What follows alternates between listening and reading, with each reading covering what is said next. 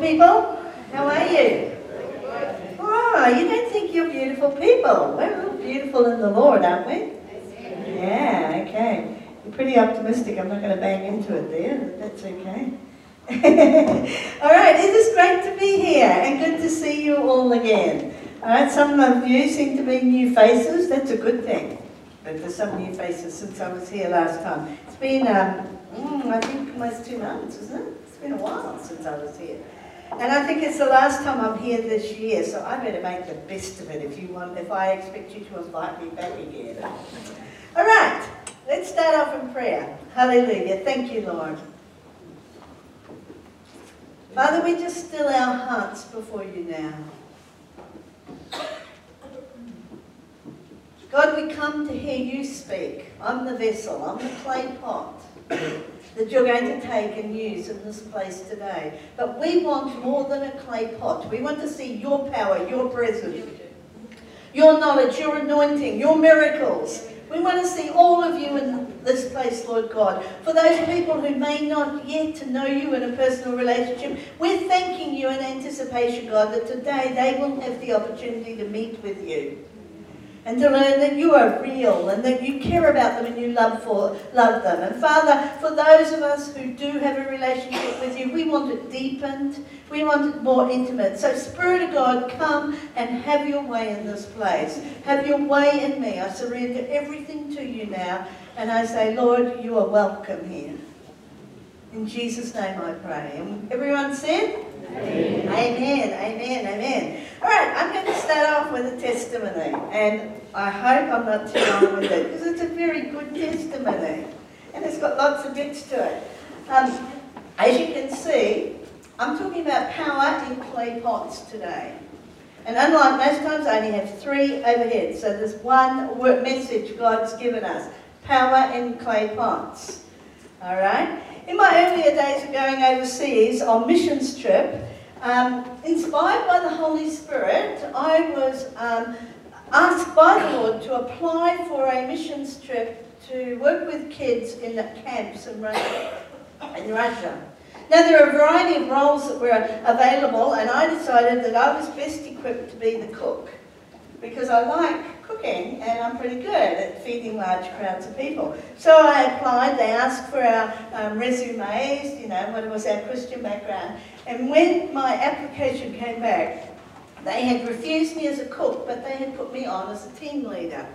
Now, at that time, I had just stepped into the role of pastor of children's ministries. I knew nothing about children's ministries. I did not know how to minister to kids officially. All right? And so I was never going to say, I want to minister to children, I'll be the cook. But I got told I was the head of the team. So I talked to the Lord about this, and I said, if you think, you know, you've asked me to put up my hand for this, but you didn't tell me I had to go as a minister or even lead a team. Lord, you better look after me. You better show me what I need to do. So I gathered six other people from my church um, around me, one of whom was a Russian girl who wanted to go back to Russia. And that was an advantage for us because she taught us about the Russian culture and she taught us how to speak words, some words in Russian. We met for, the, for three months, we went every single week for two hours at a time, and in between times, we prayed and we fasted. I asked the Lord, What do you want us to do? Because I had no idea what this ministry in Russia was about, except that they were taking teams in. And he gave me a 14 day children's training program starting in creation and ending up in uh, Jesus Comes Back Again. And every day it was detailed. There was three hours of activities involved in it, teaching activities that linked in with whatever the theme was. And it was very detailed. So we all took parts of it and we developed the materials and we took two suitcases each that were this big and we had this amount of clothes and the rest was full of resources. Paper, pens, um, stickers, cardboard, in, anything you could think of, balls, Bibles, Russian Bibles, we got the Russian, children's Russian Bibles. We filled this up and off we go to the, the seven of us. Now, when we got to somewhere, I think it was Singapore or Kuala Lumpur somewhere, two people from New Zealand joined us, two young people. when we got into Russia, um, three interpreters joined my team, and I was one of the, we had 37 teams over there, all in different camps. When communism failed, and communism no longer ruled in Russia, they had all these children in all these camps and holidays where normally they would be taught how to be a communist, and now there was nothing for them to do in these camps.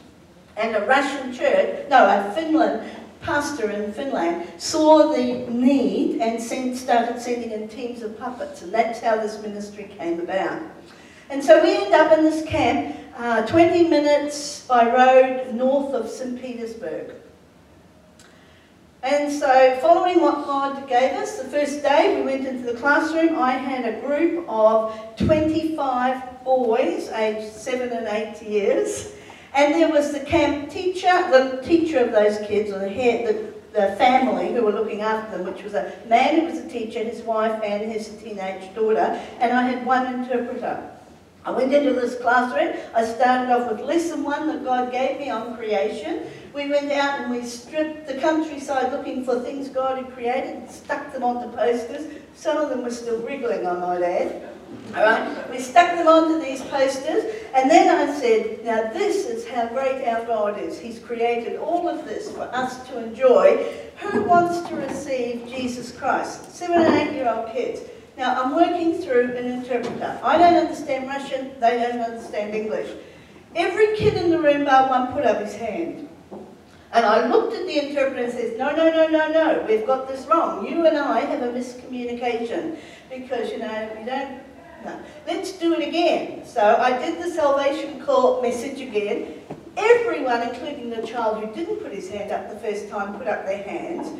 And the camp the group leader and his wife and his teenage daughter.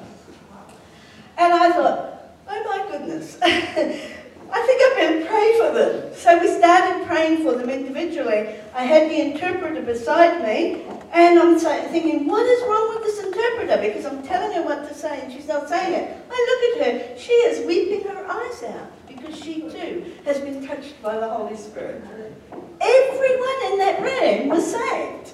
First day out doing what God told us to do, not knowing what to do, not knowing what to expect, and feeling totally incapable and wanting to be the church, the camp cook. A clay pot filled with the power of God. Do you know that by the time we left there, 24 days later, everyone in the camp, all 150 of the kids, plus the workers and carers, except for the doctor and the nurse, and including the camp director, who was an elderly gentleman who had been doing the communist bit for 70 years probably, well he's probably around 70, all of them had given their heart to the Lord, and some of them had been back water baptized. When the uh, Finnish guy came to the camp, pastor, to see how we were going, I told him that everyone had been saved. He said, I beg your pardon, say that again. In all the time they've been going there, they've been taking these teams in for over four years. They've had three people who were saved previously across all the camps. He then went on to tell me that the people who were in another camp about 15 minutes away from us had used the name of Jesus and all three of them were now in a Russian jail. This is on one of our other teams. All right? Now, how come we, he said there's no proselytizing and there's no baptizing in, in Russia. You can't do that. We proselytized according to the program gave, gave us, and we baptized those who saw the word, the truth of the word, and said, What's this water baptism? Why can't we have it? And never once was there any suggestion of anyone checking up on us or wanting to put us in jail. That's God, isn't it? Clay pots.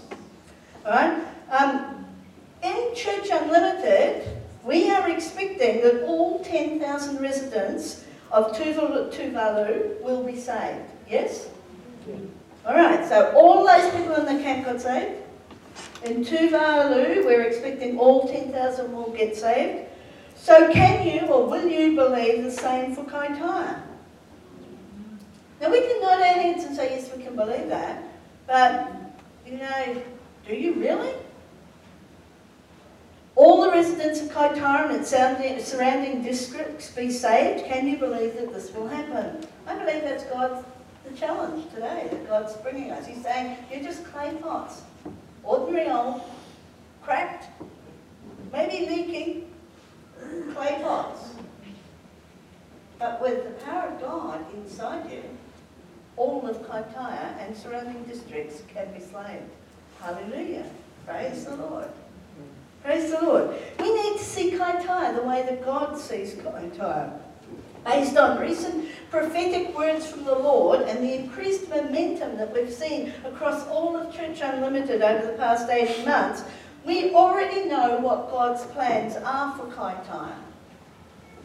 Alright, now if we get prophetic words, we're expected to listen to the word, to take the word, and to pray it into to being, to believe that it's going to happen. So what are the recent prophetic words that we've had in Church Unlimited. Prophet has said Church Unlimited has a God-given mandate to reach all of New Zealand and beyond. That includes Kaitaia and the Far North. Amen? The prophet says, Church Unlimited carries a nation-shaking anointing. Because of this nation-shaking anointing, there will be, one, acceleration of growth and expansion everywhere, which includes the far north. A new era of conquest as God releases the spirit of conquest. Where is there a releasing of the spirit of conquest? Here, in the far north. Momentum that never ends, a momentum that continues to build and expand. And fourthly, um, this nation-shaking anointing that Church Unlimited um, carries is an anointing for creative, unusual miracles in people's lives. That's what the prophet has said.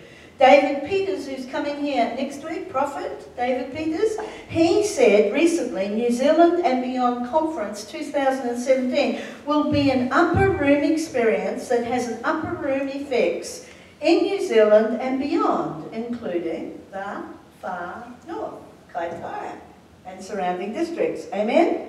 It'll be the epicenter of a spiritual awakening that will send shockwaves of the Spirit across New Zealand and the nations, including the far north. You're getting the message here, guys. We need to hold on to this. This word is for us. Um, we need to be there at that conference to experience the spiritual awakening so that we can take it back into our communities.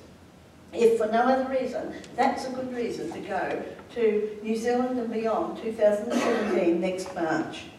The fourth thing that um, Prophet David Peters said was, in Church Unlimited, in its campuses, West, City, Kaitaia, Whangarei, Rotorua, uh, Tuvalu campuses, it is a time of stepping out from being spectators to becoming participators. Alright? Let me read that again. In this campus, it's a time of stepping out from being a spectator to becoming a participator. These are the words of the Lord to Kaitaia.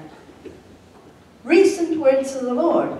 The question is, can you believe them? Will you receive it? Will you pray it into being? Will you be a part of that spiritual awakening? And will you walk out and walk into being these prophecies that have been spoken over the far north? God has spoken. We must believe Him. We need to step into the future in and with Jesus Christ because that's what He's expecting us to do. We may feel unequipped, unprepared, even unable to do this, just as I did when I went to Russia. But the truth is that it has very little to do with you and me. It's all about him. He's looking for some clay pots that will just do what he asks him to do. He's the power. He's the word. He's the ability. Yeah? All right? Clay pots. It's the power of the gospel to work within us uh, it is the power of the gospel at work in us and outwork through us by God as we hear the call to receive the power of the Holy Spirit that comes to us from on high and to be his witnesses in Jerusalem and all of Judea and Samaria and to the ends of the earth. Where is your Jerusalem? Where is your Jerusalem? Right here. Right here. Right here. Kaitaia. Ahipara. Awanui. Karikari Peninsula. Alright? All, hey? Yeah, all those places, alright? Wherever you are and beyond. Uh, that's our job, is to receive and to let Him outwork what He wants to do through us. It's Jesus Christ who changes our weaknesses into strengths. It's Him in us. It's His power outworked through us that makes all things possible and nothing too difficult. It's the power of Christ in us that changes what is unseen but sought after into reality in our lives, in our cities, in our country, and in the nations of the world. All He asks of us is that we use whatever He has placed in our hands.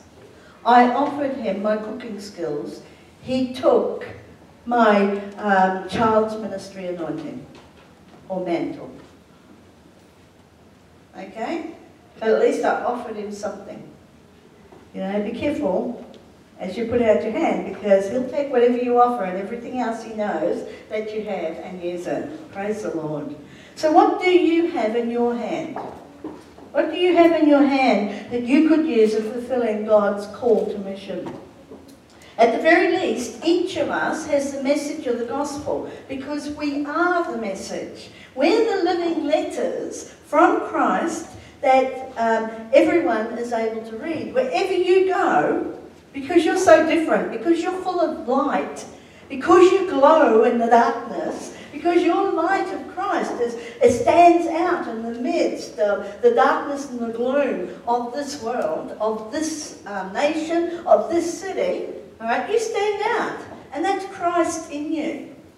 You're living letters that people look at and they read. When you extend the hand of friendship, when you do something that's caring or loving, when you bless somebody, when you offer to pray for somebody, when you even pray for them without them knowing about it, all right? It's the gospel in you. It's Christ in you at work. So you already have everything you need inside you, ready and available for Christ to use. The only issue here is are you willing to say, Here I am, take me, use me, send me? Because it's all there. Paul says, the Apostle Paul says, I'm not ashamed of the gospel because it is the power of God for the salvation of everyone who believes. I am not ashamed of the gospel because the gospel is the power of God for the salvation of everyone. We are the living gospel. We're the story of Christ. And when people look at us, they see the gospel. You mightn't have thought it that way, but they see the gospel because you're carrying the message of Christ. Christ in you is revealed. So, what is this gospel story that you carry in you that has the power to save all of Kaitaia, all of the far north? saved through Jesus Christ, believing it was Christ, the one and only beloved uh, Son of God, who came to earth to show us the Father, came to earth to ransom his own life and to die on our behalf for the forgiveness of our sins. Um, Jesus Christ, who rose again from death three days later, thereby proclaiming salvation and new life for eternity for every person who believes in him. That is the gospel. And that's what you represent. That's what you carry inside you. The story is the power of God for the salvation of everyone who believes it. But first, they have to hear it. First, they have to see it. First, they have to taste it or experience it. And they can only do that through you, with you. You know, what's the scripture that comes from Revelation which says that by the blood of Jesus Christ and through the power of your testimony. All right? So you've got this testimony living within you. You are the testimony.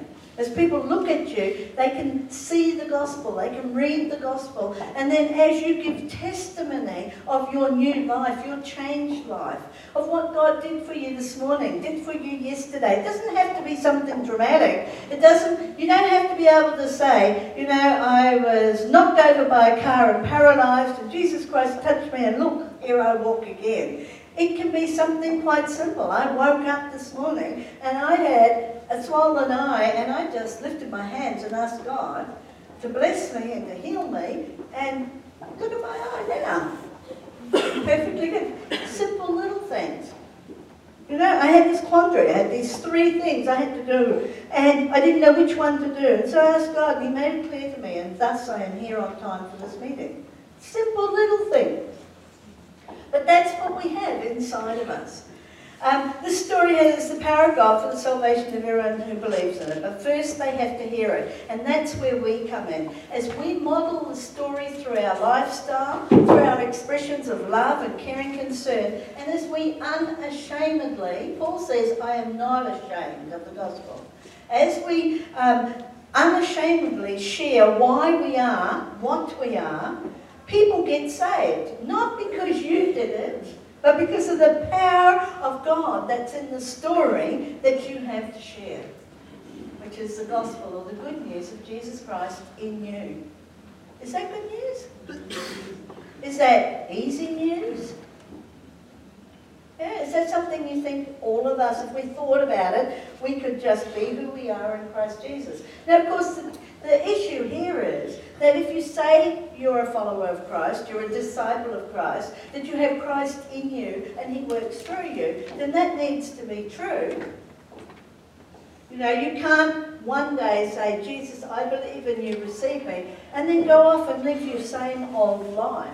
Part of having Christ in you is that you are renewed in your mind. You are renewed in your total being. That you are changed from glory to glory into his image.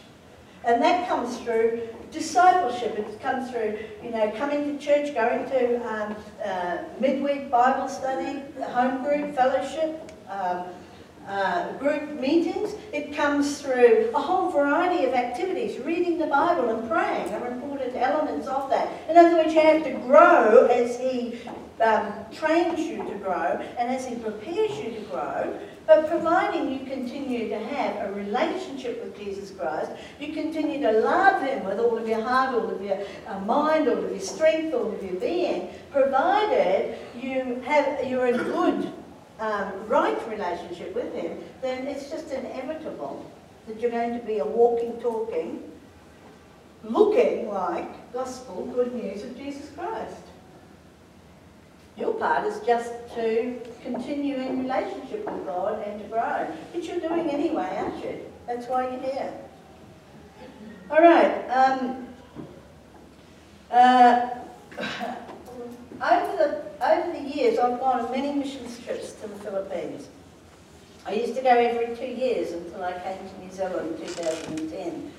And we would go, and we would go into places where nobody else went. We would go to islands and to seaside resorts where there was great poverty and uh, such great poverty that they would be wearing t-shirts and only the seams would be on the t-shirts. There'd be very little cloth in between.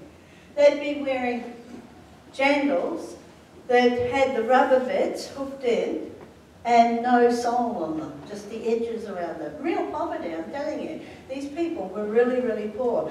We'd go to, um, on street corners, marketplaces in the slums, we'd climb uh, mountains and go to tribal people where there were ras rascals, rascals as they called them, or gangs. Um, they went around with machetes looking for people to chop heads off or cut fingers off or whatever. All right, really quite nasty people. And as we went, we would fast and pray and we'd wait upon the Lord and He'd put something in our hands. And we would go there, not knowing where we were going, not knowing what we would see. And we would just have to follow the leading of the Holy Spirit. Clay pots totally dependent upon God. Okay, clay pots in the hands of the Master. And he would meld us into what he needed for that moment at that time. We would show the Jesus film. We'd stop at chapter 8 because it was the Jesus film is the book of Luke, literally enacted in this film. Very good if you've never seen the Jesus film. And we'd stop at chapter 8 at a healing on the first night. And people would see the miracle of the healing and would say, if you want to be healed, come forward. And people would come, and we'd stand there and there'd be lines so far you couldn't see to the end of them. And the first person would come, I'm a nurse. The first person come had this aneurysm. It's going like this in the side of the neck. I'm thinking, I'm saying, get him to hospital now. He's going to die. And they look at me, no hospital, no money, just God. And so in that moment, you have to make up your mind. It's either death or God. I got to make a choice. And so you put your hand on them and you pray, and as you pray, you see the aneurysm go down. Old men with severe strokes who would come forward, be carried forward. And you'd say, can't you get any rehabilitation or any help? No money, no doctor, no one, just God. And so you'd pray, and as you pray, you'd see on the first night the legs straighten out and start to walk. He'd come back walking on that leg the second night, stop the film at chapter 16 is another miracle. Do the same thing. This time we'd have twice the number of people there because the word had got out. The gospel message was moving amongst the people. Come back and pray for the man with his leg uh, that had the leg that was better and see his arm move and his fingers open up. And then he'd come back on the third night when we finished at the resurrection, the, the crucifixion and resurrection of Jesus Christ, and he'd come back and he'd say, look what Jesus has done. I can walk and I can move my hand, but he could very, very little talk. And we'd pray and we'd see total healing in this elderly gentleman, plus salvation, which was the greatest miracle and healing of all. And that would happen time after time after time after time. And it had nothing to do with me and the other people on my team. We were just clay pots being used by God because we didn't know how to handle those situations. And I'd go back year after year after year, and every year it would be different. Right? But it happens right here. On Tuesday, a friend of mine was at a GLOW meeting. Right? And some women came and they offered to pray, and they prayed specifically for healing of back problems. She came forward. She felt the power of God touch her. She um, was overwhelmed by this heat. Now, this is a lady who's been on the mission field for already been on the mission field for 40 years, out in missions overseas. Right? She's a lady who knows God, but she's had this back problem all that time and not been able to get rid of it. And some person who she doesn't even know the name of, who was part of a ministry team at a glow, says, lays hands on her, just prays for her to be healed, and all of this pain disappears, and she can visibly feel herself um, lengthening. They then sit her in a chair, and she sees she has one leg shorter than the other, so they command the legs to come back into alignment. They come back into alignment, and since Tuesday, she has been totally pain-free, and her measurement is like one and a half centimetres longer than it was before. Alright? Now that's Carol. She rang me yesterday and told So it happens here, right here, right now. I've given you stories from a long way see a miracle of a whole camp being saved, just like all of Tuvalu is going to be saved, and all of the North is going to be saved. Amen? And I've given you stories about amazing miracles and healings that happen without us having any knowledge or ability. You know, all we can do is trust in God, just play parts trusting in the Lord. And then I'll give you a story about somebody this week. It's the same yesterday, God was the same, Jesus Christ, same yesterday, today, and forever. He never changes. All right? Um, we had this treasure in clay pots to show that this all surpassing power is from God and not from us. You know, we need, people need to see us in our humanity. They need to see our ordinariness in order for them to recognize that when something extraordinary happens, it can't possibly be us, it must be God. So that's why God takes ordinary people like you and me. People who don't feel equipped, who don't feel able, who feel unprepared. He likes us like that. If I could have the musicians worship team come up, please. As well as seeing the Christ-likeness in us, people need to see us in our need, uh, in our humanity. They need to see that apart from Jesus Christ, we can do no miraculous things. They need to know that because of Christ, it's because of Christ in us that they get healed, that they can be set free from strongholds, that they can be saved, that they can have hope. Isaiah writes in, uh, writes in chapter 64, verse 8, Yet, O Lord, you are our Father, we are the clay, you are the potter, we are all the work of your hands. Jeremiah says, the quoting God says, like clay in the hands of a potter are you in my hand. We are God's workmanship, created in Christ Jesus to do good works, which he has prepared in advance for us to do.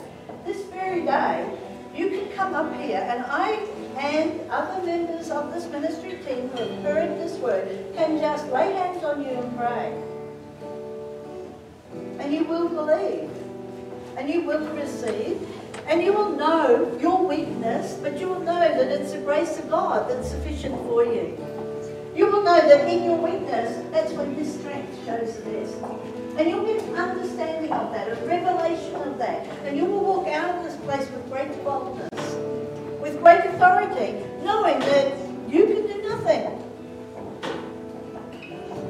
But you have this gospel message, this all surpassing power this capacity to do um, what in Christ Jesus you're meant to do. It's only as we walk out in that and do that that Kaitaia and the surrounding districts are going to be saved.